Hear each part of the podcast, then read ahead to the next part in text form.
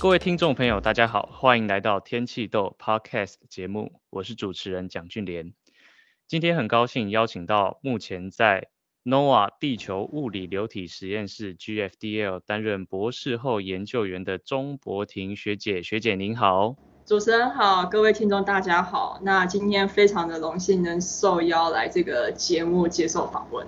那学姐呢，在美国国家海洋大气总署就是 NOAA 地球物理流体实验室担任博士后研究员。那学姐在台大大气学士跟硕士毕业之后，在美国哥伦比亚大学取得博士学位，之后就在 NOAA 担任博士后研究员。那曾经待过的单位有物理科学实验室以及现在的地球物理流体实验室。那今天的访谈想要跟学姐聊一聊在国外留学的一些经验，还有做博士后研究工作的一些经验。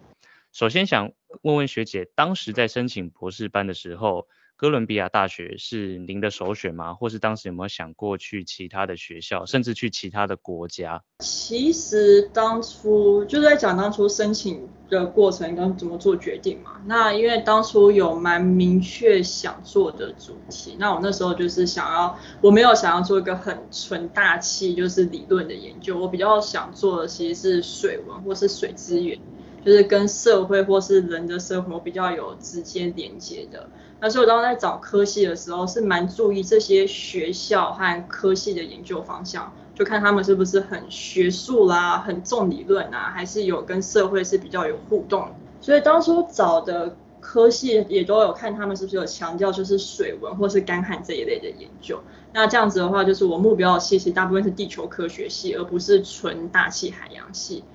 那那时候就是其实系上助教都有留历届学长姐分享的申请资料嘛，那里面就有大家申请过的学校，那我其实就是从里面去挖，那大部分就是以美国为主。那实际上看过去以后呢，其实哥大的地球科学系是里面它最有强调把气候研究跟 society 就是社会去做连接的一个科系。那里面他们有个单位叫做 International Research Institute for Climate Society，那这个名词其实就有显现出他们其实有跟蛮多组织，还有跟一些国家在非洲或是南美洲的国家做合作，他们提供一些预报产品啊给当地，或者是和当地研究说那些气候变化怎么影响他们的农业和公共卫生等等，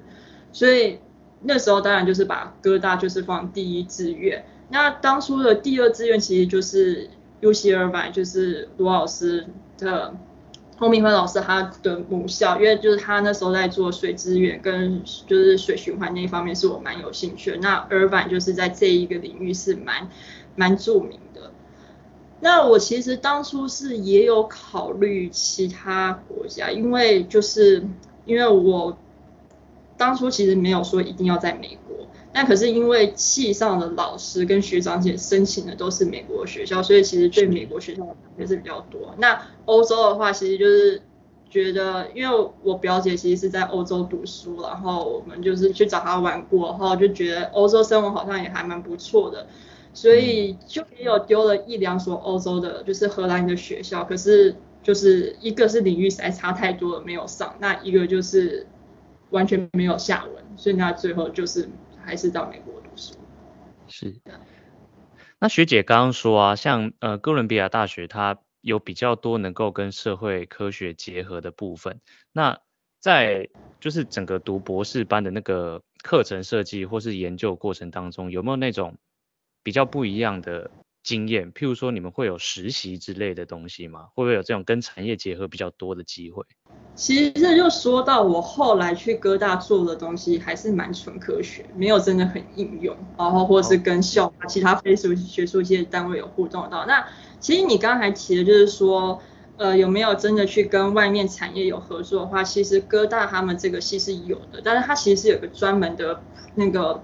嗯，program 它是其实它是就是给硕，它是一个硕士的学位，然后它就是一年。那这些学生进来，他们其实他们的目的就是说，他们以后是要去做就是就是连接就是气候研究跟就是社会或是产业这一块的。所以那个系里的学生的背景其实很多，他们不是学就是科学的，甚至很多人是没有就是城市经验的。那在博班的部分，还是比较重视就是科学研，就是真的比较全纯粹研究这一块。对，是。那学姐当时在哥伦比亚大学的时候是住，应该是住在纽约附近，对不对？对，就是是因为哥伦比亚他们是自己有非常多的房地产，就是围绕在学校附近，那他那些就是提供出来让大家就是可以去申请，哦、所以就是都是住在学校附近。当时学姐生活在纽约的时候有没有什么特别经验？因为感觉纽约是我们就是常听到算大都市的地方。生生活在纽约的话，基本上就是是蛮特别的经验。那当然，一个就是因为我自己是台北市长大的，那就都是大都市，所以其实我觉得在节奏上的适应是，或是适应上是是蛮蛮快就适应的啦。就比方说出去就坐地铁啊，嗯、然后就是靠自己的靠自己想办法到各个地方去，我觉得这是蛮蛮快就上手的。那我觉得在纽约生活的话，其实就是因为纽约真的是一个很多样化的地方，它真的很多元性啊，这些东西就反映在很多地方。食物其实，在纽约应该很轻易的，就是尝试到世界各地的美食。是。然后他们也有很多周末也有很多活动，比方说像我记得每年五六月的话，有个周末他们会有一个像就是。台湾 Festival，那就是有很多摊位，都是台湾的餐厅啊，或者是台湾的一些相关的产品，他们摆的摊位。然后前几年、oh. 疫情前，我不知道这几年，他们也会请一些就是台湾的歌手，然后就在现场表演。这样，但是你可以想象，对啊，很有趣啊，对啊，就可以想象说，就是不同的国家、不同的文化都会有相关的活动，所以你就有很多的机会去尝试。那当然就是，比方说译文啊、娱乐啦，然后就是都都有很多的选择，根本就是玩不完。然后因为像我自己是，我蛮喜欢看网球的。我觉得真的在纽约的时候就觉得非常的开心，就是每年九月的时候就可以去看美国网球公开赛的现场。而且就我还有记得有一年就是在没往前后，我就在市区就真的是在闲晃，然后突然间就看到旁边一家店里头就是。呃，Sharapova 就在里头，就接受大家的采访。就是你就在纽约街头就这样走一走，然后就是遇到名人就在那边，对啊。然后就还有那种，就是你听过的影集，就在你家外面，就是在拍摄这一类，就是很、oh. 就是很很小，可是还蛮有趣的一些事情。那我觉得在纽约，其实我觉得印象最深刻的就是。它因为真的太多元，然后实在太多人，各式各样的人，然后又非常多观光客来自世界各地，所以真的是你觉得你在怎么样的不一样，你是说你是一个外国人在这个国家，或者是你觉得你今天穿的再怎么奇怪，说真的，在路上你绝对不是最特意的一个人，你再怎么样，真的你就是你就走在路上，真的你不管在你自己觉得你再怎么奇怪，也没有人注意你，因为呢，大家就是真的很。开心的在做自己，因为也真的是很多各式各样，就是不一样的人走来走去。那比方说坐在地铁上，因为你知道纽约地铁其实手机讯号是非常差的，然后所以其实 你坐在地铁上你也没事做，就开始这边观察里头的人，然后就发现嗯，真的是蛮多不一样、很有趣的人。然后呢，看人吗？很看人，对，然后你可能觉得今天穿的特别奇怪，然后你再看过去一片就算了算了，这真的不算什么。对，所以后来就是在纽约待久了，真的就是有一种很不太会去在意别人的眼光，然后也不会从来都也不会特别觉得说，哦，今天我是一个外国人，在这个国家，我好像跟人家不一样，就是过得还蛮自在的。我之前好像曾经有听说过，就是纽约市算是少数在美国，大家是以大众运输为主要运输。就主要通勤方式的地方，很多地方，大部分其他地方都是自己有车。纽约是不是大众运输会很方便？纽约是真的非常方便，你只要一出门，基本上就是靠地铁。然后其实它是二十四小时，然后它其实到了晚上也都还蛮多人，就是在就地铁上都是还蛮多人的。所以其实像我一个女生，就是我可能有时候飞机是晚上半夜的，然后就出去坐地铁，也不会特别的觉得危险。当然，因为我是在曼哈顿市区啊，如果在可能别的地方可能会要稍微注意一下。那在纽约开车反而是一件很疯狂的事情，因为那个路城市路就很小，然后车非常的多，然后纽约的就是司机就是说是很没有耐心，就是疯狂的按喇叭，然后你也想说纽约的路的那个纽约行人也超多，然后纽约行人非常大牌，就是纽约行人是最大的，就是你车子是要让行人的，即使你是绿灯，你还是要让行人的，所以你可以想象就是在纽约开车要找车位，其实都是一件很疯狂的事情。对啊，所以我大部分的同学其实是美国人，他们搬来纽约，他们也不会特别就是把把车弄到纽约，或者是在纽约养车。哦，是。那如果说整个生活起来的治安的感觉，就是除除了刚刚提到曼哈顿市区可能在白天是稍微好一点，如果说到要往外走一点的话，会不会有需要特别注意的事情？我就以我。当年做就是二零一九年以前啊，因为疫情过后，听说有一些些改变，那我也就没那么熟。那其实就是你去之前，那台湾同学会的人可能或者学校都会告诉你，大概就是比方说曼哈顿的话，就是大概学校可能一百二十五街以南是 OK 的，那可能学校旁边以东。呃，学校以西都是没问题，所以就等于一百二十五街以北跟学校以东，那你晚上就不要去。那就是他们说，就是这些地方的治安会比较差。那还有像是可能就是 Bronx，因为五美纽约其实它是五个区组成的嘛，除了曼哈顿以外，它还有 Bronx，然后 Queens 皇后区，然后 Brooklyn 跟一个是 Staten Island。那像 Bronx 的话，也就是比较乱一点，就是。可能晚上就是尽量不要去。那 Brooklyn 跟 Queens 的话，也是有一些地方，就是因为他们比较大，那就是就是当然有些地方就还是要小心为上的。但是整体而言，如果以城市，尤其是如果以观光客来说会去的地方的话，就是通常都是蛮安全的。是。那学姐啊，后来到 Nova 开始做博士后研究的工作的时候，第一个单位是在。物理科学实验室，可不可以跟我们分享一下一开始的工作内容大概是哪些部分？你是指说像研究主题嘛，对不对？对，或是说他们有没有一个，就是他们整个实验室有没有一个大的方向是会希望你们去进行的？呃，其实可以分两个部分，那一个就是我自己做的研究主题，那因为我当初其实是拿一个。Fellowship 进去，那其实博后的 Fellowship 通常就是你有比较比较大的自由度，你想要做什么题目就可以，因为毕竟老板不是用他自己的计划在养你，所以老板比较不会去干涉你要做什么。那我做的题目的话，其实是就是在看，嗯，美国中西部。就是干旱的发展，那因为我们一般就是对干旱的认知，就是说它是一个比较缓慢的过程，你可能要经过好几个月、好几年，甚至好几年有比较少的降雨，然后我们可能逐渐会意识到说，哎，我们的蓄水量变少了，然后土壤的含水量变少了之类的。但其实它干旱，干旱其实它可以在很短时间内，就比方说几个月内，就是我们说季内的时间尺度，它就整个发展的起来。可能你几个月前就是土壤的含含水量还是高于平均值，然后但在两个月内它就整个降低到干旱的程度。那这种的干旱在美国现在被称为 flash drought，那 flash 就是很快的意思。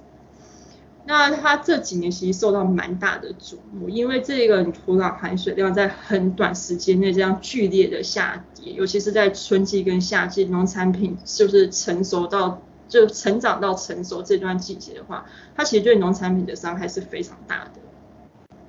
那其实那可是做这个题目的呢，大部分都是水文学家，然后还有他们都是一些跟当地。农民有合作、直接接触的一些单位，所以他们关注的重点其实就是比较在地面的部分，就可能土壤含水量的变化啊，或是他们希望从那个蒸散速度、蒸散速率的变化去预测，就是那个干旱的发展。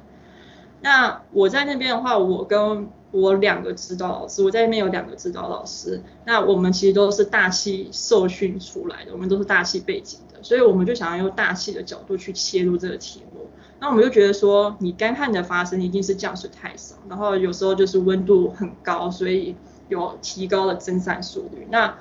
降水跟温度这部分都是跟大气有关，所以我们就想说，我们可以去看就是造成这一类干旱的大气特征，然后如果我们可以连接到大尺度环流的话，那我们就有机会去提升对这一类可预这一类事件它可预率可预报度的了解。对啊，那这是我自己在这边做的题目。那其实还。那我在的单位呢，可以回去回头讲一下，我在的单位是就是它是叫 Physical Sciences Laboratory，它就是物理科学，你们怎么翻译啊？你们看这中文？物理科学实验室。对，OK，好，好，那可以回头介绍一下，就是我待的单位，它是在呃 NOVA 下面的 Physical Sciences Laboratory，就是物理实验室。那其实它这个。单位它还蛮大的，它下面还有分八个组，那八个组其实做的题目是差异非常大的。那就以我在的这个组的话，他们其实是还蛮强调物理过程的，就比方说看干旱它怎么它的物理过程它怎么发展，然后他们希望可以了解这些事件的可预报度，然后就是从季内到季节，甚至到一两年，我们可不可以就是。去预报这一类的事件发生的就是几率性这样，那这是他们在那个单位比较嗯研究注重的方向。所以那其他的不同的组的话，就是等于是用不同的角度会去切入这些问题吗？呃，他们我知道有一些组的话，他们平常他们是真的很专注在水文的部分，就是看就是。河流流量的变化，或者是就是土壤水含量变化这一方面真的很水文的。Oh. 那也有单位他们是在发展就是模式的，他们就是在做天气预报模式的。那也有单位他们就是在做可能资料同化这一类的。所以就是在就是 PSL，我们简称它 PSL 这单位实际上就是做的是真的还蛮广的。是是。那学姐后来到 GFDL 当研究员的时候，您认为跟上一个的这个实验室的这个性质跟工作内容相比，有没有哪些不一样的地方？其实就差蛮多的啊，就当然一个就是研究题目不同，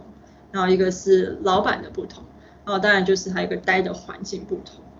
那研究题目不同的话，是蛮有趣的，就是我在前面在。PSL 的时候我是做干旱，那我来到 GFDL 的时候，老板是希望我去做极端降水，所以就是那种降水光谱的这一端。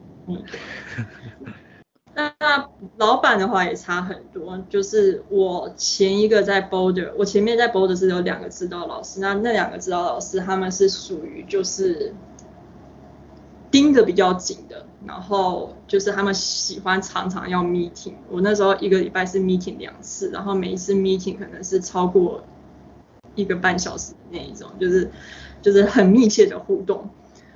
那到了 GFDL 的话，这个老板是属于这种放逐型的、放飞型的。那他就是一开始他希望我是做就是极端降水，就是在美国东北部这边极端降水是一直在变多的。然后变强的，然后大概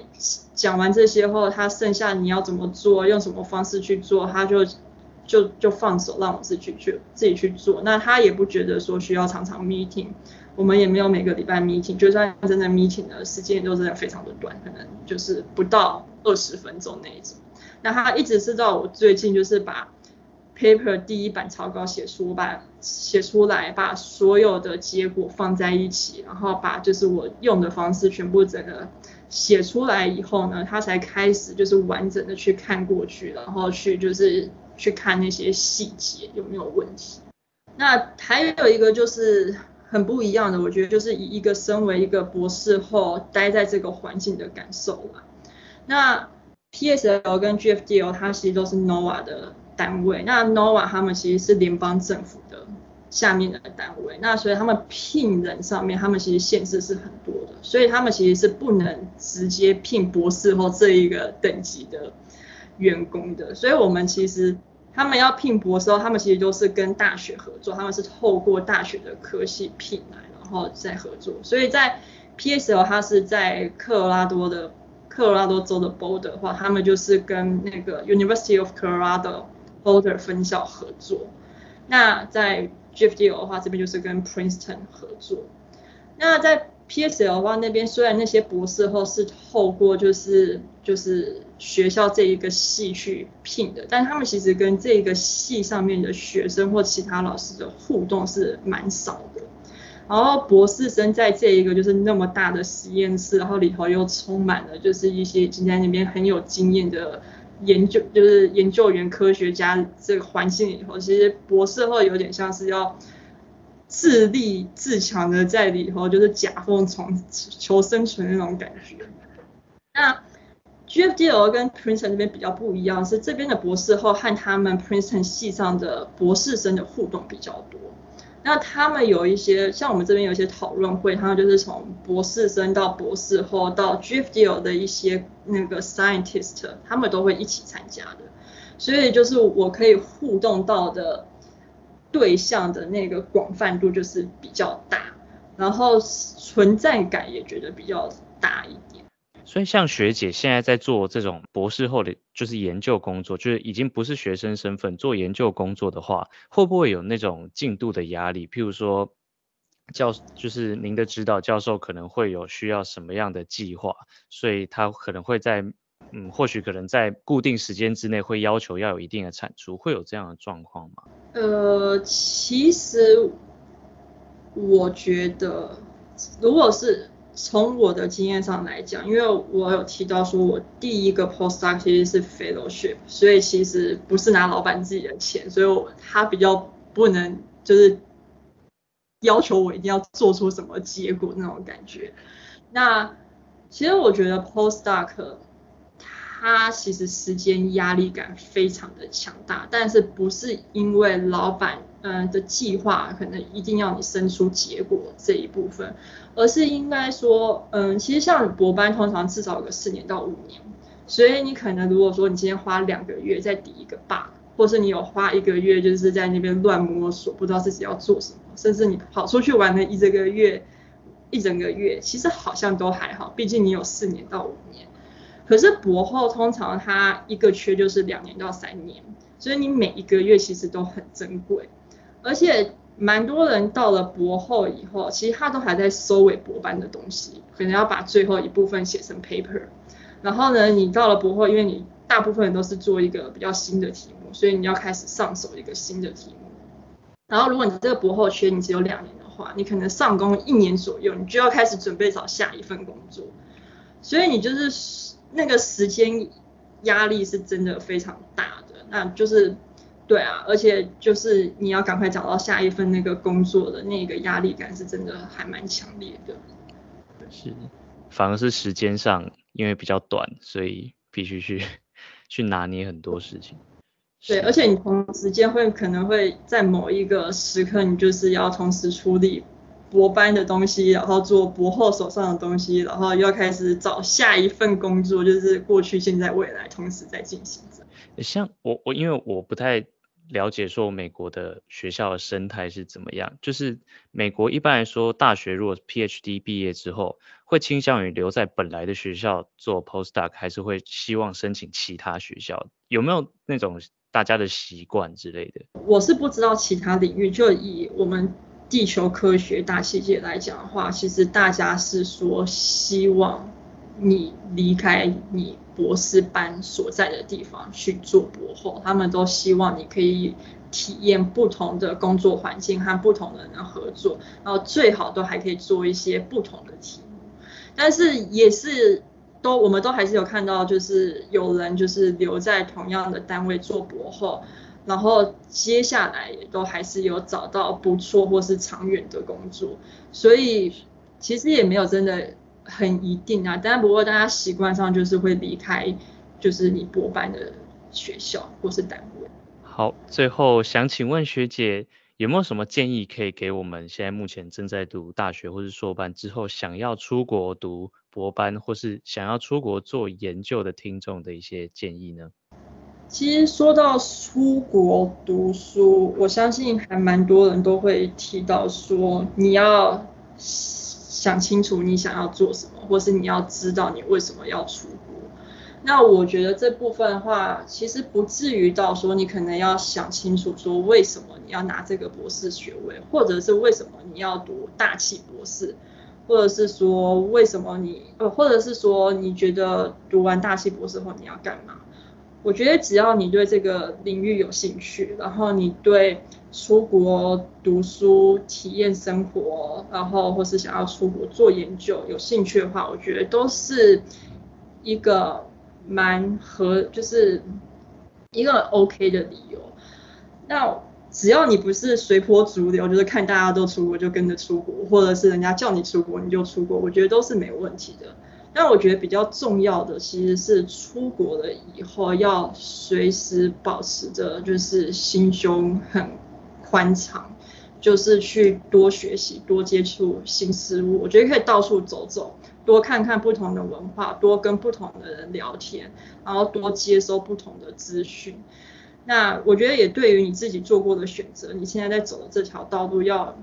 很很有弹性啊，你可以随时去，我觉得可以随时去重新检视或是反思，说我做的这个选择或我现在走的这条路到底是如何。你可能会发现，就是做研究或是这条路好像跟你之前想的不太一样，或者是可能在探索过程中你发现了其他更有趣的领域，或是你更喜欢、更想做的工作，那我觉得都可以及时调整。对啊，那所以我觉得就是说把。出国读书这个就是当成一个学习、探索自我的好机会，然后不要把读博班拿博后博博士学位这件事情就是变得很有压力。但我觉得还有个蛮重要，其实我自己一直还在学习，就是要学着不要跟别人比较，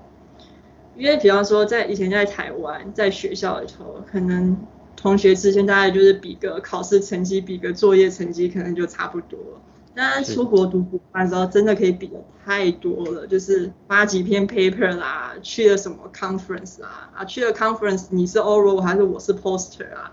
或者是谁申请到什么博后，谁申请到什么 fellowship，谁拿到了 faculty 的 job，然后谁找到什么多厉害的工作。就永远都真的都比不完，然后你只是这些比较，其实只是给自己很无谓的压力。